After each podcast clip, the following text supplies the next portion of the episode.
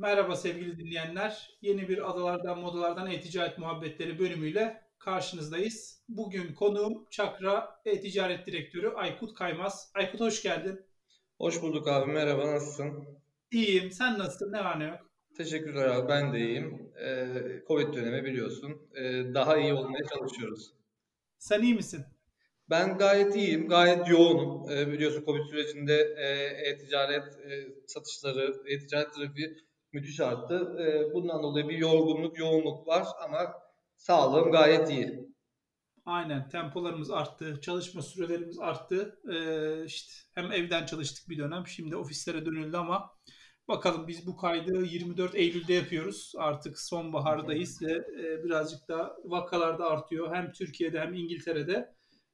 Ben bu sohbetlerde Aykut şöyle yapıyorum aslında işin adalardan kısmında küçük bir İngiltere e-ticaret update'i vermeye çalışıyorum. Evet. Ama malum korona her şeyin önüne geçti. Kısaca şöyle aslında bir dakikalık bir korona update'i vereyim İngiltere'den. Dün gene Başbakan Boris açıklamalar yaptı ve bazı önlemler alınmaya başladı. Mesela akşam 10 itibariyle bütün işte publar ve restoranlar kapanıyor. Sosyalleşmenin önüne geçilmeye çalışılıyor. Bir hafta ya da 10 gün önce kadar ilk önlemler açıklanmıştı. 6 kişiden fazla bir araya gelmek yasaklanmıştı. İşte ev ziyaretleri gene yasaklanmıştı. Misafirliğe gidip gelmek. İngilizlerin 1 Ekim'de bir kısım taraftarı futbol maçlarını alma planı vardı. Ondan da vazgeçtiler. Özünde aslında şunu görüyoruz, işte bu malum R değeri buralarda da artıyor ve tekrar önlemleri almaya çalışıyorlar. Bizle alakalı olan kısmı, e-ticaretle alakalı olan kısmı birkaç kez konuşmada şu geçti. Ekonomiyi bir önceki seferki gibi soğutmamamız lazım. Çünkü İngiltere ekonomisi bunun altından kalkamaz şeklinde aslında ifade edebileceğimiz sözler söyledi. Yani tamamen ulusal bir lockdown'u devreye almak istemiyorlar. Çünkü özellikle offline mağazası olan perakendeciler bundan çok etkilendiler. Her ne kadar devlet büyük destekler vermiş olsa da aslında ekonominin soğuması çok zorlandı ve tekrar ayağa kaldırmakta zorlanıyorlar açıkçası offline mağazaları. E-ticaret zaten hacmiyle devam ediyor. O yüzden bütün önlemler burada bir şekilde ulusal bir lockdown'a girmeden, kapatmadan, evlere dönmeden bu süreci atlatabilmek. Türkiye'den bir farkı şu, burada okullar açık. Yaklaşık 3 haftadır okullar açık bütün seviyelerde. Tabii bu birazcık dağılımı, yayılımı da arttırıyor diye tahmin ediyorum. Vaka var mı peki okullarda? Vaka var. Türkiye'deki sayılardan daha az bu aralar vaka sayıları. Test sayıları benzer. İşte ölüm oranları da daha az bu dönemde en azından. Çünkü yani bence Türkiye bu işi gene biz Türk gibi başladık ama bitiremedik. İlk dönem çok iyiydi ama bu yazın işte rahatlama, düğünler, gezmeler, herkesin işte memleketine dönmesi vesaire biraz Türkiye'de durumu kritik hale getiren o oldu galiba. İngilizler her ne kadar yurt dışı tatiline izin verseler de nispeten limitli oldu tatile gitme oranı İngiltere'de. O yüzden hani çok büyük bir yayılım olmadı. Ama böyle okulun açık olması çok enteresan çünkü işte çocuklar üstünden bunun yayılması bence daha çok beklediğimiz bir işti ama böyle hani müthiş bir etkisini görmedik. Okul açıldı ve çok arttı değerler diyemiyorum aslında. Tabii ki işte bu densiz insanlar, işte gençlerin parti yapması vesaire burada da çok yoğun şekilde tartışılan şeyler. Genel olarak süreci kötüye götüren işler de bunlar diyelim. Çok da İngiltere'yle boğmak istemiyorum bu aralar. Bizim gündemlerimiz çok yoğun deyip yavaştan sözü başlatalım. Daha önce dinleme fırsatın oldu mu daha önceki yayınları? Evet abi dinleme fırsatım oldu. 3-4 tane yayını gayet sonuna kadar dinledim. Süper, ne güzel. Şimdi oradan sen de tahmin etmişsindir. Şunu yapmaya çalışıyoruz bu yayında. Tamam Chakra var, e-ticaret var konuşacağız ama önce Aykut Kaymaz var. Senle başlayıp senle bitiriyoruz süreci. Biraz kendini tanıtır mısın bize? Neler yaptın bugüne kadar? Kimdir Aykut? Tamamdır abi. Öncelikle ben yayını sonradan da olsa dinleyen herkese sağlıklı ve umutlu günler diliyorum artık. Umut etmemiz gerekiyor ve sağlıklı kalmamız gerekiyor. Aykut Kaymaz 36 yaşında. Liseyi Türkiye'de bitirdi ve akabinde İsviçre'ye gittim. Ailem hala İsviçre'de yaşıyor. Annem, babam, kardeşim. 10 sene İsviçre'de kaldım ve lojistik işletmeciliği okudum İsviçre'de. Akabinde çok erken yaşta aslında hayatıma e-ticaret diye bir şey girdi. Çok küçük yaşta, işte gittiğim yaşlarda üniversite okurken Çin'den getirdiğim ürünleri, Çin'den tedarik etmiş olduğum ürünlerin İsviçre'ye girişini sağlayarak bir internet sitesinde bütün veri girişini yaparak, detayını girerek, akabinde fotoğrafını çekerek ürünlerin satış sürecini başlattım. Satış sürecinde müşteriye nasıl ulaşırımı düşünmeye başladım. Akabinde satış geldikten sonra da olayın kargo ve lojistik sürecinin nasıl olması gerektiğini, müşteri hizmetleri süreçlerini, satış sonrası müşteri aradığında ne yapmam gerektiğini aslında deneyimledim diyebilirim ve Türkiye'ye dönene kadar bu işi yaptım ve yaptığım internet sitesinde part-time olarak aynı zamanda işe başladım.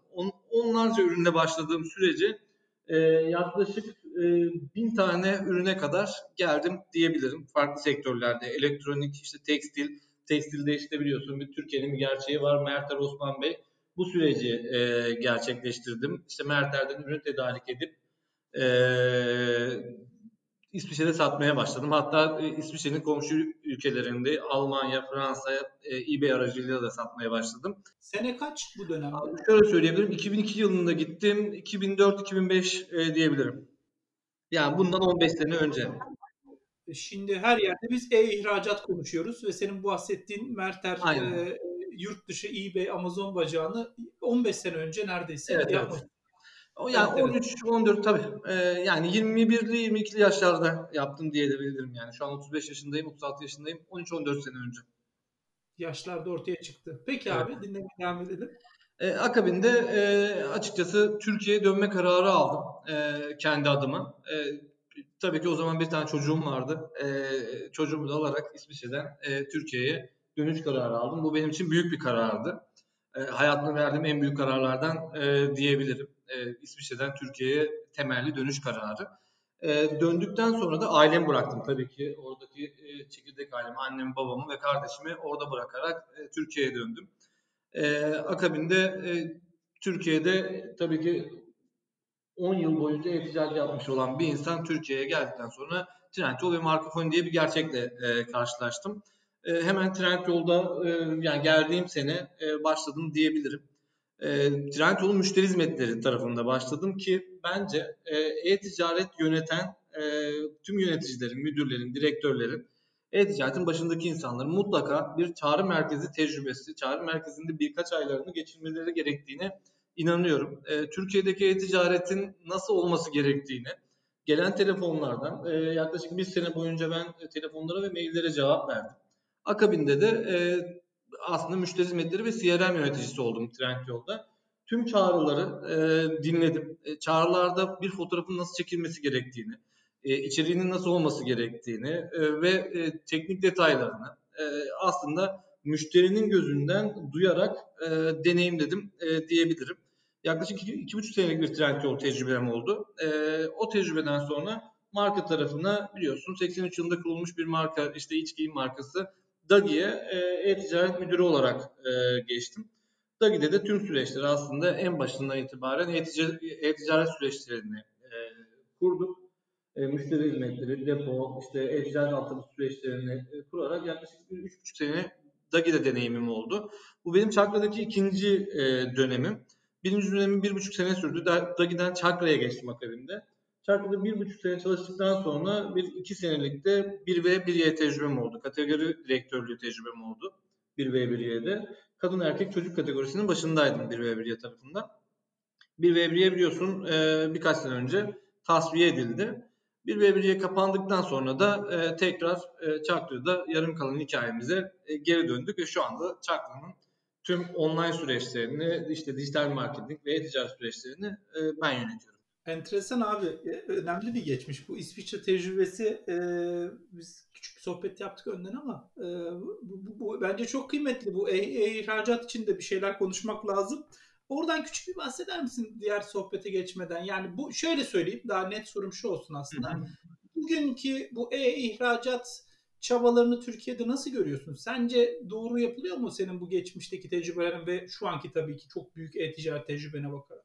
Yani şöyle söyleyebilirim abi, yani İsviçre'de olan süreç, yani çevre ülkeleri yaptığım için İsviçre biliyorsun 8 milyon insanın yaşadığı, arada kalmış Almanya, Fransa, İtalya'nın arasında kalmış bir ülke ve oradaki tek kargo, benim için hani oradan gönderebileceğim tek kargo aslında burada söylenen işte PTT kargo. PTT kargoyla İsviçre, Almanya, Fransa ve İtalya arasındaki tüm kargolar çok kolay gidebiliyordu. Ondan dolayı zaten hani Türkiye'de yapılan ihracat, eğer buradan yapılacaksa bu iş ilk başta zaten kargo ücretlerine takılıyor markalar ya da KOBİ'ler. Kargo ücretlerine takıldığı noktada ürünün zaten fiyatı artmış oluyor. İsviçre'de yaptığım noktada herhangi bir kargoya, kargo ücretine takılmıyordum. Yani aslında İsviçre'de herhangi bir yere kargo göndermiş gibi kargoyu gönderebiliyorduk. Ve herhangi bir vergi yoktu. Aslında Türk satıcıların en çok şu an evet belli kurallar altında vergiler yok deniliyor ama Türkiye'den yapmak istediğinizde belli bir vergiye ve kargo ücretine takılıyorsunuz. O yüzden yurt dışında depo yapılanması olmayan markalar bu süreçte açıkçası zorlanıyorlar diyebilirim. Güzel. Ben de aynı şeyi düşünüyorum. Kısaca ona bahsetmiş olduk. Şimdi sohbete dönelim bir taraftan. Tabii şimdi ki. Malum Covid-19 dönemi 6 ay hatta 6,5 aya varıyoruz neredeyse. Tam 6 ay oldu bu işte ilk vakalardan sonra. Biraz da şöyle Aykut, seni davet ederken de Çakra'nın ürün gamı da biraz farklı açıkçası. Yani işte sizin üretici olmanızın getirdiği güçle de geniş bir ürün gamı var. Evet. O yüzden biraz senden şey dinlemek isterim. Bu 6 ayda biraz da veriye dayalı olarak müşterinin ilgisi nerelerde gezdi? Yani çok geniş bir ürün yelpazesi var. Atıyorum işte havlular var mesela. Ya benim tahminim işte bu süreçte insanlar biraz daha hijyene önem verdiler. Belki hiç satmadığınız kadar havlu sattınız diye tahmin ediyorum. Ama bir taraftan işte mobilyalar da var. Birazcık da hani konum itibariyle de Çakra'nın mobilya gamı daha üst segmente hitap ediyor. Buralarda nasıl oldu müşterinin davranışı? Biraz bizi aydınlatabilir misin? Neler oldu sizin gördüğünüz pencereden? Abi açıkçası biliyorsun Çakra marka konumlandırması olarak AB segmente hitap eden, çok yönlü hitap eden bir marka. Çakra'da bir bambu ve hijyen konsepti ve doğallığı savunan ve zaten Çakra'nın söylemi olarak dokunmanın büyüsüne inananlara diyen bir marka. Aslında ürünü en yüksek kalitede son tüketiciye sunmayı ve tüketicinin bundan etkilenmesini isteyen bir marka. Yani Çakra'nın aslında belli bir müşteri tarafında da konumlandırması var. Belli bir aslında kültürü var diyebilirim. Çakra kültürü oluşturmaya çalışan bir marka. Bu anlamda dediğin çok doğru. Biz tüm sektörün yanı sıra şanssız dönemin şanslı olan markalarındayız. Çünkü bakanlık havluyla ilgili birebir havluyu kullanarak bir açıklama yaptı. Yani havlu ve benzeri hijyen ürünlerini ayrı kullanınız şeklinde. Bu dönemde biz de çok böyle tüketicinin bu ihtiyacını kullanmadan ciddi kampanyalar yaptık. Tüketiciyi doğru havluyla buluşturabilmek için. Özellikle havlu satışı geçen senenin rakamlarına göre 10 kat arttı diyebilirim. Biz 6. ayda geçen senenin toplam yapmış olduğumuz cironun 3,5-4 katını yaptık 6. ayda. 8. ayda bu 4,7'ye çıktı diyebilirim. Çok büyük bir sıçrama yaptık e-ticaret tarafı olarak. Özellikle havlu zaten zaruri bir ihtiyaç. İnsanlar artık havluyu şey olarak gördü. Zorundayım almaya ve evdeki çocuğun havlusunu ayrı tutmaya başladı. Kendi havlusunu ayrı tutmaya başladı. İnsanlar artık biliyorsun yani herkes evde değildi. Çalışan kesim vardı. Evde çalışmayan bir kesim var. O yüzden mümkün mertebe benim de çevremde gördüğüm kadarıyla ve aldığım Çakra tarafından müşteri deneyimi olarak aldığım bilgiden de söyleyebilirim. İnsanlar havlularını mümkün mertebe ayrı kullanmaya başladılar. Olması gereken de buydu zaten. Bunun yanı sıra herkes bir kısıtlama geldi. Sokağa çıkma yasakları olduğu için herkes evindeki eksikleri gördü. Biliyorsunuz Çakra'da işte ev tekstili, ev aksesuarı, koku, ev kokusu, çamaşır kokusu, sabun, doğal sabun bu arada olduğu için insanlar evindeki eksikleri bu dönemde çok net fark ettiler. Ben veri olarak şunu verebilirim. online tarafta koku satışı çok zordur. İnsanlar koklamadığı, özellikle yeni müşteri tarafında çok zordur. Evet, bir kokunun sürekli müşterisi vardır ve onu online'dan da alır. Ama yeni müşteri tarafında kokuyu satmak gerçekten zordur. Biz bunun için çeşitli çalışmalar yapıyoruz. İşte testerlar gönderiyoruz bütün kargoların içinde ki müşteri bunu anlayabilsin ve satın alabilsin diye. Bu dönemde özellikle insanlar evlerinin hijyenine ve güzel kokmasına çok önem verdiler ve kozmetik satışımız da geçen seneye göre 3,5 kat arttı diyebilirim. Kozmetikten kastım işte sabun, koku, sıvı sabun, işte vücut losyonu, krem gibi ürünler. Bunun yanı sıra insanlar bahçelerine ve balkonlarına çok önem vermeye başladılar. Çünkü evlerde çok fazla zaman geçirdiler. Evinin konforunu ve açıkçası evde geçireceği zamana değer vermeye başladı insanlar. Dolayısıyla vazo, saksı, çiçek gibi ürünler de hiç beklemediğimiz şekilde, yani bu dönemde biz insanların biraz daha harcama kısmında zaruri ihtiyaca yöneleceğini düşünmüşken insanlar işte sulama kabı, saksı, çiçek gibi ürünlere de yöneldiler. Bunun yanı sıra mobilya, evet, Çakra'da biraz daha segment olarak çok üstü hitap ettiği için hani geçen seneyle bir kıyaslamasını yapamam ama insanlar çok sormaya başladı mobilyaları. Açıkçası benim bu dönemde deneyimlediğim, insanlar yaşam konforu olarak eve çok daha önem vermeye, yazlıklarına, bahçelerine çok daha fazla önem vermeye başladılar. Evet, bu aslında buradaki İngiltere'de birkaç tane benzer müşterimiz var. Benzer bir algıyı hep gördük. Yani o evde yaşama, evde çalışıyor olmak, evde daha çok zaman geçiriyor olmak, hem de yazda aslında daha çok işte dışarıda olunması beklenirken evde olunan bir dönemde eve yatırım aslında arttı. Ben de bunu görüyorum. Peki küçük bir şey daha sorayım bu kısmı için. Senin anlattıklarını dinlerken şöyle bir şey hayal ettim Aykut. Yani şimdi AB segmenti, Chakra'nın zaten işte loyal diyebileceğimiz sadık bir müşteri kitlesi de var. O müşterilere aslında işte daha farklı ürünleri satmak gibi de bir şeyin de pencerenin de açılmış olmasını bekliyorum. Tabii şey zor. Yani hiç aslında bunları da detaylı düşünüp konuşmaya da vaktimiz olmadı biz e-ticaret dünyası olarak. Öyle bir yoğunluk yaşadık ki. Yani zaten insanlar gelip alıyordu ama belki bugün konuşmamız gereken, belki işte birkaç ay önce planlamış olmamız gereken işler bunlar. O yüzden soruyorum. Biraz da senin tecrübenden faydalanmak adına. Şimdi buradaki müşterilerimize işte bizden hiç ev kokusu almayan ama aslında Chakra'nın daha önceden alışveriş yapmış müşterileri de vardır diye tahmin ediyorum. Buralarda stratejiler var mı aklınızda uyguladığınız ya da artık bunların zamanı geliyor diyebileceğim? Ya aslında biliyorsun işte markalar bu dönemde, özellikle Covid döneminde dijitalleşmenin ne derece faydalı olduğunu ve ne derece önemli olduğunu anladılar. Bu dönemde CRM datalarına, işte lojistik altyapılarına çok önem vermeye başladılar. Yani aslında Covid e-ticaret, özellikle e-ticaret demeyeyim, perakende markaları tarafında dijitalleştirmeye itti diyebilirim. Bundan dolayı da yani evet, bizim bu böyle bir datamız var. Sadece havlu alan müşteri kitlesi ya da sadece koku alan müşteri kitlesi diye. Bu taraflarda müşteriyi segmente etme ve bu müşteriyle kokuyu bir şekilde denetme çalışmalarımız oluyor. Bu çeşitli işte yani şu an kullandığımız zaten ve yapacağımız çalışmalardan birisi Segmentify ile en baştaki çalışmalarımızdan birisi bu denenmeyen ürün gruplarımızı deneme. Bizim ayrıca az önce bahsetmeyi unuttum. Bir de bebek grubumuz var.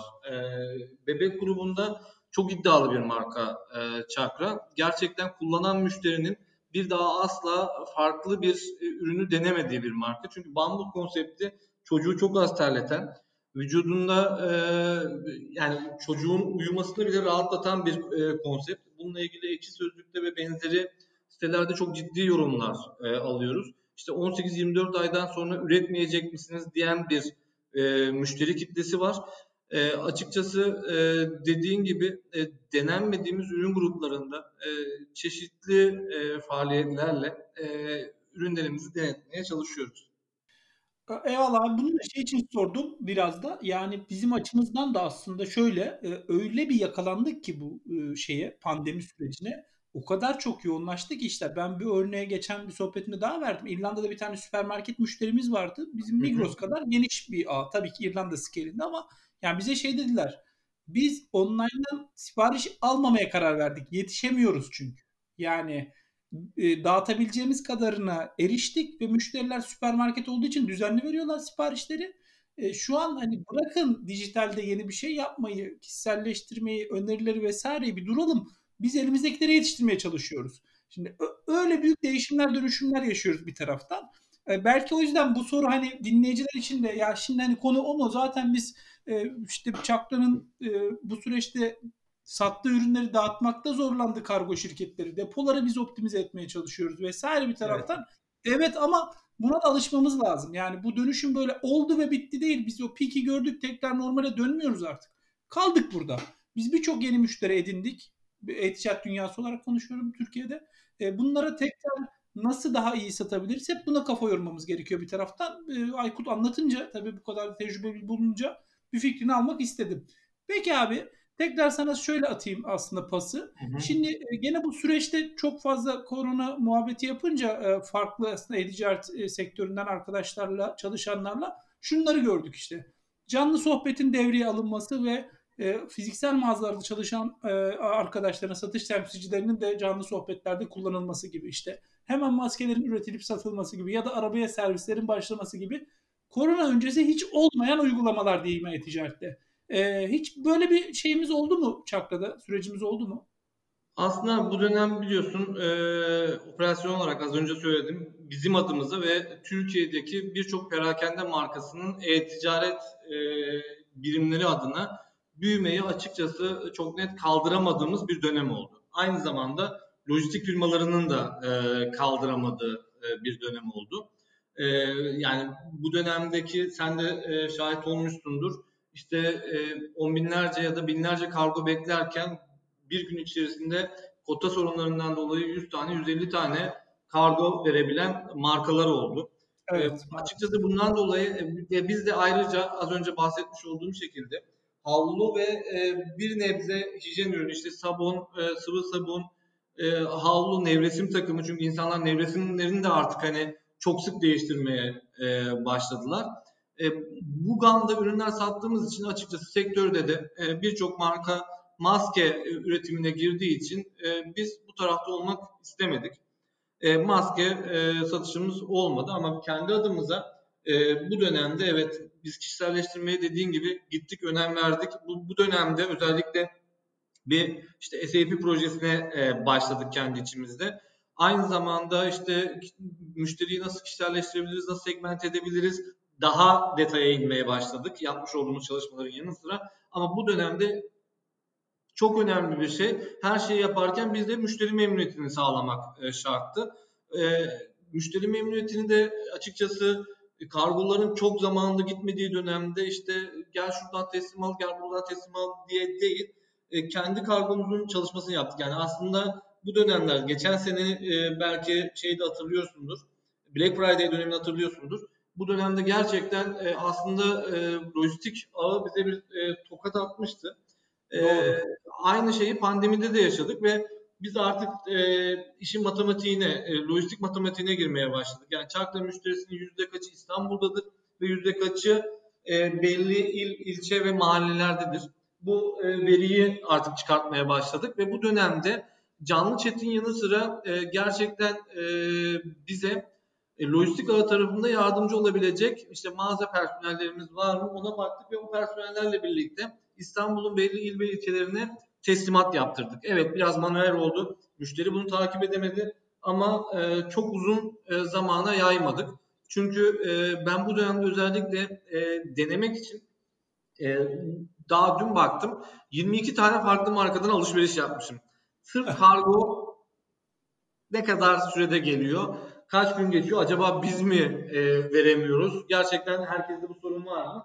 Gerçekten mümkün mertebe yani ürün bir günde hazırlandı ve paketlenme durumuna geçmiş olmasına rağmen 7. 8. günde almaya başladım ki sektör biliyorsun işte 24 saatlik teslimatları gün içinde saat 2'ye kadar siparişini verirsen saat 5'e kadar ürünün sana gelecek gibi fantastik konuları konuşurken 7-8 günde, yani ilk gün hazırlanan paketin 7. ve 8. günde son kullanıcıya ulaşmasının normal olduğu bir pandemi döneminden geçtik.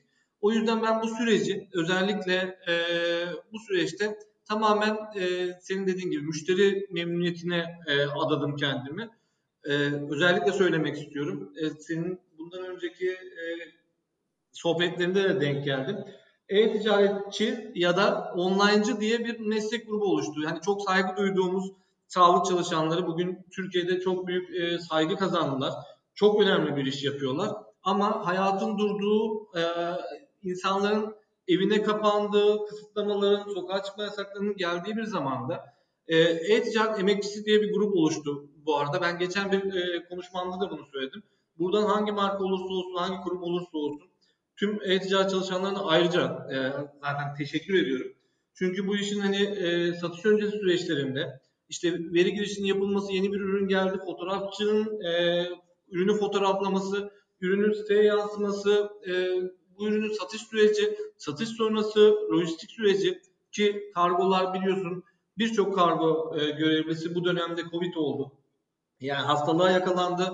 Birçok kargo şubesi kapandı. Bu işin kargo tarafı, operasyon tarafı, depo tarafı gerçekten işin aslında paydaşları müthiş bir efor sarf etti. İnsanlar zaruri ve psikolojik olarak kendini rahatlatacak birçok ihtiyacını karşılasın diye ki sektörde bunun altından çok düzgün bir şekilde çıktı diyebilirim. Çok iyi bir yere getirdin. Aynen biz de bahsettik. İlk defa bu kadar çok gurur duydum dediğim anlardan biriydi benim de yaptığım işle. Ve çok teşekkürler cidden hepinize, hepimize. Bu küçük bir dünyayız aslında. E-ticaret dünyası olarak Türkiye'de. Daha da iyisin. Parantez açmak istiyorum abi ben burada. Gerçekten evet. Çünkü ben bu dönemde müşteri hizmetleri çağrılarını dinledim. İnsanlardan gelen tepkileri, işte siz ne yapıyorsunuz ki bu kadar basit bir ürünü işte gönderemediğiniz süreçlerini.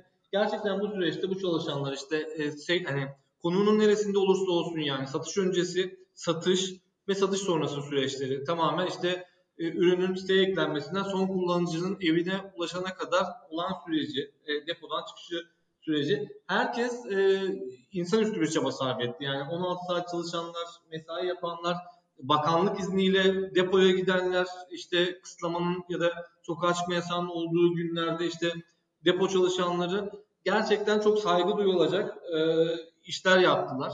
Ben bunu hani sadece bilgisayarın önünde olanlara değil, gerçekten sahada olan ve depo tarafında işte ürünün fotoğrafını çeken kişiye kadar gerçekten müthiş bir efor sarf edildi insanlar adına. Öyle. Bunu da konuşmak gerekiyordu bence. Sağ olasın Aykut. Tarihe bir not daha düştük bu detaylarla. Ayrıca kısmı da önemli. Yani bu hani kargonun yetişmediği noktada bir şekilde Çakra ekibinin organize olup burada destek veriyor olması ve gerektiğinde paket götürme süreçlerinde de devreye giriyor olması gelecek için de bize önemli şeyler veriyor aslında. Bunlar da yapılabilir demek ki. Bu çözümleri üretmemiz gerekiyor diye. Biliyorsun bu işte çeşitli pazar yerleri başladı abi. Yani yapıyorlar. Kendi kargolarını kendileri gönderiyorlar. Bir paylaşım yapıyorlar vesaire. Biz de aslında onlardan bir örnek alarak biraz daha bu işi kendi çabamızla manuel olarak yaptık diyebilirim. Elinize sağlık Aykut. Yani önemli olan çözüm üretmek. Aynen öyle. Kızıyoruz kendimiz ama ülke olarak da en iyi ürettiğimiz şeylerde böyle kriz anlarında çözüm üretebilmek oluyor. Evet. Ellerinize sağlık. Müşteriler de bunun kıymetini biliyordur diye tahmin ediyorum aslında Çakra müşterileri. Şimdi yeni dönemde şunu yapmaya çalıştım. Bir de bizim ekipten de aslında gittikçe uzaklaşıyorum Aykut. Söylemesi iyi değil, keyifli değil ama gündem tabii uzak kalıyorsun artık. Yani ne kadar bu sohbetlerle ben kendimi güncellemeye çalışsam da Türkiye'deki e-ticaret dünyasıyla. O yüzden ekipten de destek istiyorum. Ne soralım? Çakra geliyor, Aykut geliyor diye. Şöyle bir soru geldi ekipten. Son dönemde bir e-ticaret altyapısı güncellemesi oldu Çakra'da. Biraz bu süreç hakkında bize bilgi verebilir mi? Neler tecrübe ettiler? Hem dinleyicilere, böyle planları olanlara deyip bir topu atayım tekrar sana. Aslında şunu diyebilirim. Yani ben bu sürece dediğim gibi Çakra'da ikinci dönemim. 1V1Y'den ayrıldıktan sonra tekrar ikinci kez Çakra'ya geldiğimde altyapı değiştirilmişti ve tam en başında geldim aslında canlıya geçti. ve ben geldim. Bu süreçte zaten hani Çakra'nın büyüyen hani marka kimliği ve sipariş süreçlerine istinaden böyle bir karar verildi. Ve biz Allegra ile birlikte Magento altyapısına geçtik. Tüm dünyada kabul edilen bir altyapıydı. Global bir altyapı olduğu için ve bizim de yurt dışında büyüme hedefimiz olduğu için açıkçası böyle bir anlaşma yapıldı ve Magento altyapısına geçtik diyebilirim. Bu süreç biliyorsun çok sancılı süreç ve benim yani belki bir şans her gittiğim markada yaşamış olduğum bir süreç başlangıçta. Burada dikkat edilmesi gereken süreç zaten hani günün sonunda bir e-ticaret sitesi, yani bir ticaret yapıyoruz. Müşterinin en kolay ürüne nasıl ulaşabildiğini, en kolay satışa nasıl gidebildiğini ve bu süreçten aslında yaşamış olduğu alışveriş deneyimi sürecinden memnun olabileceği bir site yarattık. Bununla birlikte aslında en başından itibaren, yani bizim biliyorsunuz Türkiye'de hayatımızın bir gerçeği var, işte pazar yeri entegrasyonları.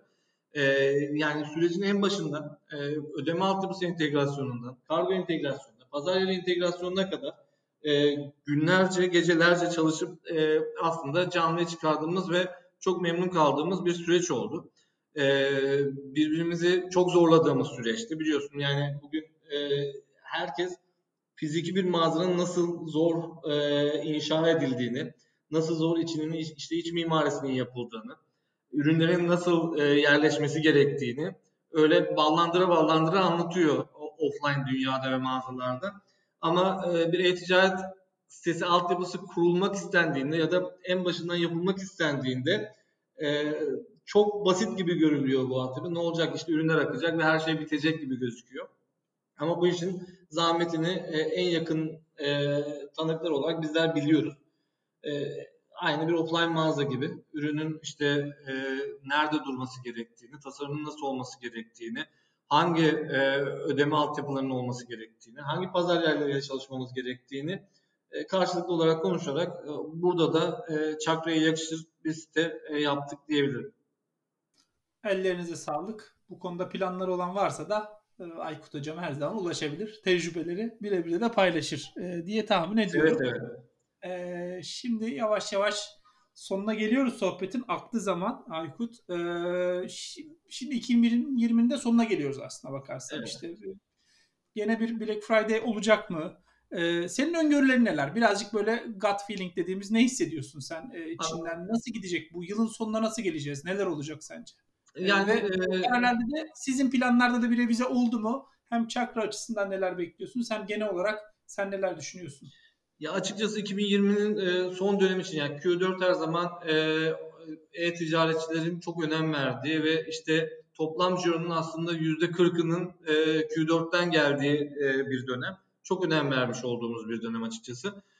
Pandemi süreci zaten bütün planları alt üst etti. Yani vermiş olduğumuz, hani 2019'un sonunda 2020'ye girerken vermiş olduğumuz bütçelerde tamamen olumlu yönde sapmaları oldu ve biz de tabii ki bundan sonraki kalan süreci tamamen revize ettik. Evet, bir Black Friday süreci olacak ama herkesin aklında işte Black Friday'de yine operasyonel sorunlar yaşayacak mıyız?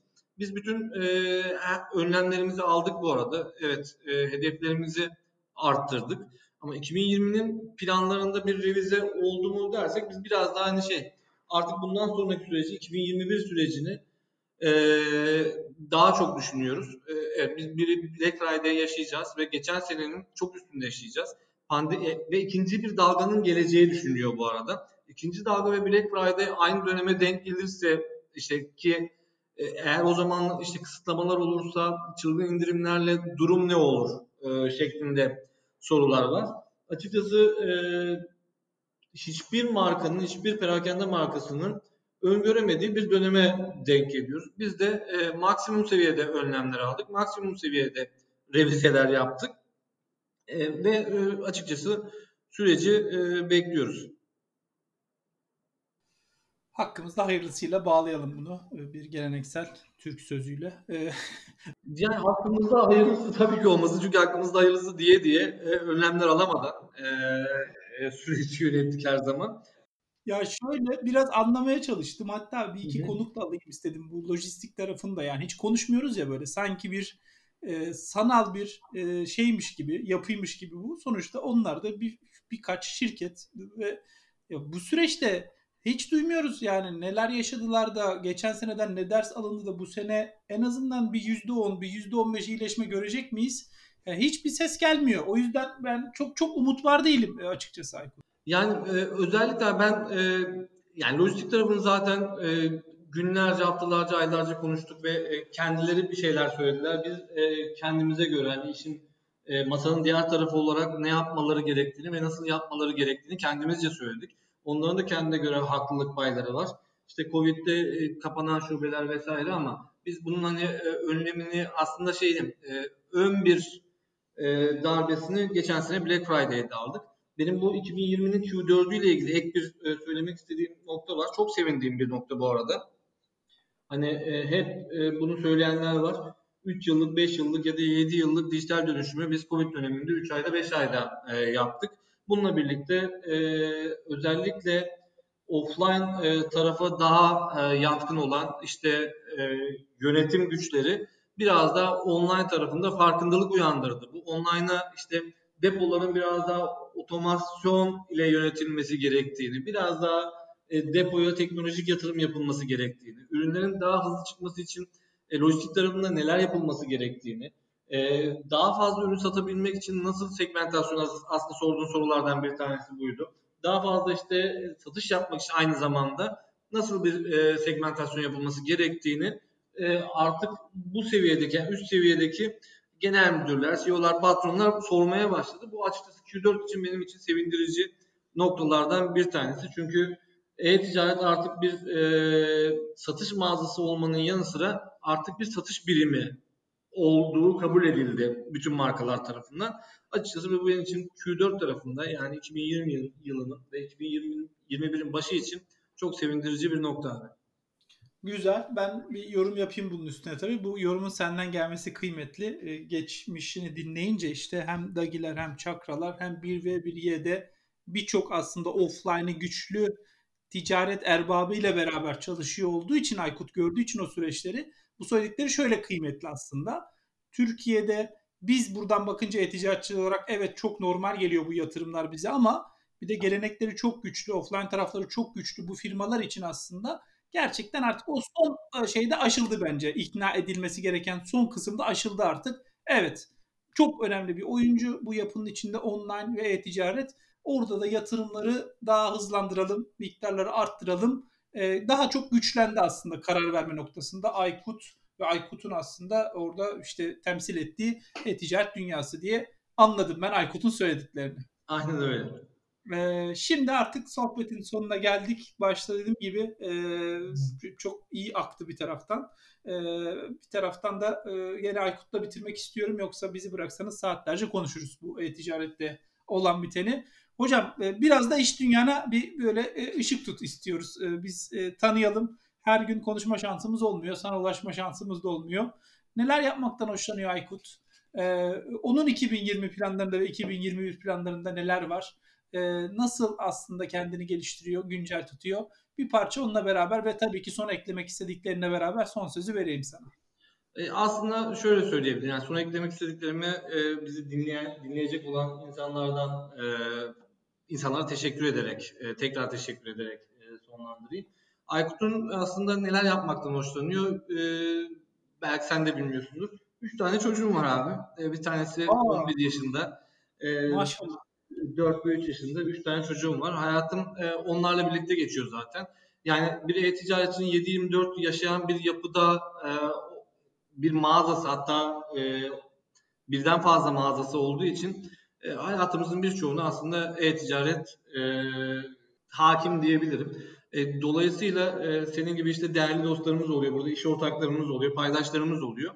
Sosyal çevremizde mümkün mertebe e-ticaret ve online'cılarla kaplı oluyor ve bir araya geldiğimizde yine sosyalleşelim dediğimiz noktada günün sonunda yine aynı ticareti konuşmuş oluyoruz. Siz ne yapıyorsunuz, biz ne yapmalıyız konuşmuş oluyoruz. Bunun dışında iyi bir Galatasaray taraftarı Aykut. Yani pandemi öncesi çok fazla maça giderdim. Şehir dışı, şehir içi. Hayatımın en önemli aktivitelerinden biri buydu. Mümkün mertebe spor yaparak kendimi mümkün mertebe çeşitli konularda geliştirerek devam ettirmeye çalışıyorum. Ama 3 tane çocuk olunca biliyorsunuz senin bir tane çocuğun var. Bir tane çocuğun evet abi.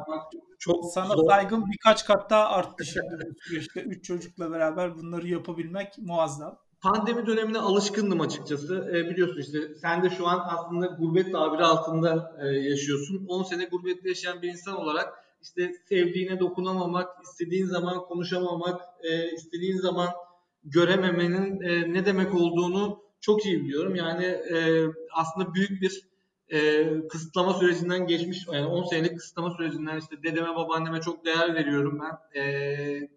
Bundan dolayı işte onlara dokunamamam. Sevdiğim bir arkadaşımla anlık olarak yani mimikleriyle ve gözlerinin içine bakarak sohbet edememenin ne olduğunu ben 10 sene boyunca deneyimledim ve Covid bana hani o dönemin biraz daha sokağa çıkamama dönemi gibi geldi. O yüzden hani evde kalmaya ve evden bazı şeyleri yönetmeye, daha doğrusu uzaktan bazı şeyleri yönetmeye çok alışkınım.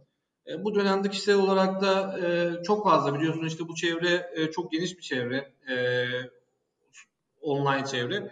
Biraz o çevreyle vakit geçiriyorum. Biraz eventler, biraz da işte hayatın çok ciddi kısmını alan işte aile, çocuğum işte okul okuyor, onun dersleri vesaire. Hayatımızın ciddi bir kısmı bu şekilde geçiyor. Abi öyle bir bağladın ki ben bir şey demeyeyim artık bunun üstüne. Yani gurbetin yoksunluğu çok iyi ifade ettin. Sağ olasın, teşekkür ederim bu samimi aslında tanım içinde. Bu arada abi güzel dönem geçiriyorsunuz. Yani biraz daha dijitalin arttığı, işte WhatsApp'ın, görüntülü konuşmanın arttığı dönem. Yani ben orada olduğumda hep eskiler bana şunu söylerdi. Sen ne yaşıyorsun ki işte bundan 10 sene önce nasıldı biliyor musun gurbet? Hep bu böyle gidecektir yani. Ben de bunu sana demiş olayım. Bir espriyle bitirmiş olayım. Bundan fırsatını bulmuşken diyorsun. Bana yapılanların ben de söyleyeyim. Siz ne yaşıyorsunuz abi? Biz ancak telefonla zor ulaşıyorduk. O zaman telefonla aramak da çok pahalıydı. Yani evet. Şimdi haklısın. Sizinkinin yanında biz orada gibiyiz. Herhalde bizim çocuklarımız da ileride böyle işte bu şeyler arttırılmış gerçekliklerle falan bir arada gibi olacaklar. Onlar da biz de onlara diyeceğiz siz ne yaşıyorsunuz ki biz işte videoyla konuşuyorduk falan diyeceğiz herhalde. Çok teşekkür ederim. Tekrar konuşabildiğimiz için Aykut, hem bu samimi paylaşımlar için hem çok şey öğrendim ben bu süreçte. Önce sağlık diliyorum sana, ailene ve tüm Çakra ekibine. Sonra da bu önümüzdeki süreçte de elinizden geleni yapmaya devam edin abi. Türkiye e-ticaretini hep beraber büyüteceğiz böylece. Görüyorum her fırsatını bulduğunda da bu paylaşımları yapmaya çalışıyorsun. O da çok kıymetli. Ben de çok değer veriyorum bu paylaşımları yapan insanlara. Bize düşen sorumluluk da bu. Var mı son söylemek istediğim bir şeyler? Ben de son olarak sana teşekkür ediyorum abi. Yani ben bugün senin yapmış olduğun aslında bütün bu sohbetleri böyle kısa kısa gözden geçirme şansım oldu. Yani yaklaşık 29. bölüm, belki ben hani 30.'yum bilmiyorum hani kaçıncı olacağım. Evet, 30. bölümü çekiyoruz bugün. Evet, 28. bölüme baktım ben. Gerçekten çok keyifli sohbetler olmuş ve 28 çarpı ortalama 1 saatten 28 saat sektörün dengesini, sektörün yaşadıklarını aslında özetlemişsin. Çok kıymetli bir iş yapıyorsun. Sektör olarak dinleyebileceğimiz, farklı sektörlerde insanların dinleyebileceği çok kıymetli bir iş yapıyorsun. O yüzden ağzına yüreğine sağlık diyorum senin de. Herkese sağlıklı, öncelikle sana ve senin nezdinde herkese sağlıklı günler diliyorum artık. Sağ olasın Aykut. Eksik olma. Çok teşekkürler katıldığın için de. Sevgili dinleyenler, yeni bölümde görüşmek üzere. Hoşça kalın. Kendinize iyi bakın.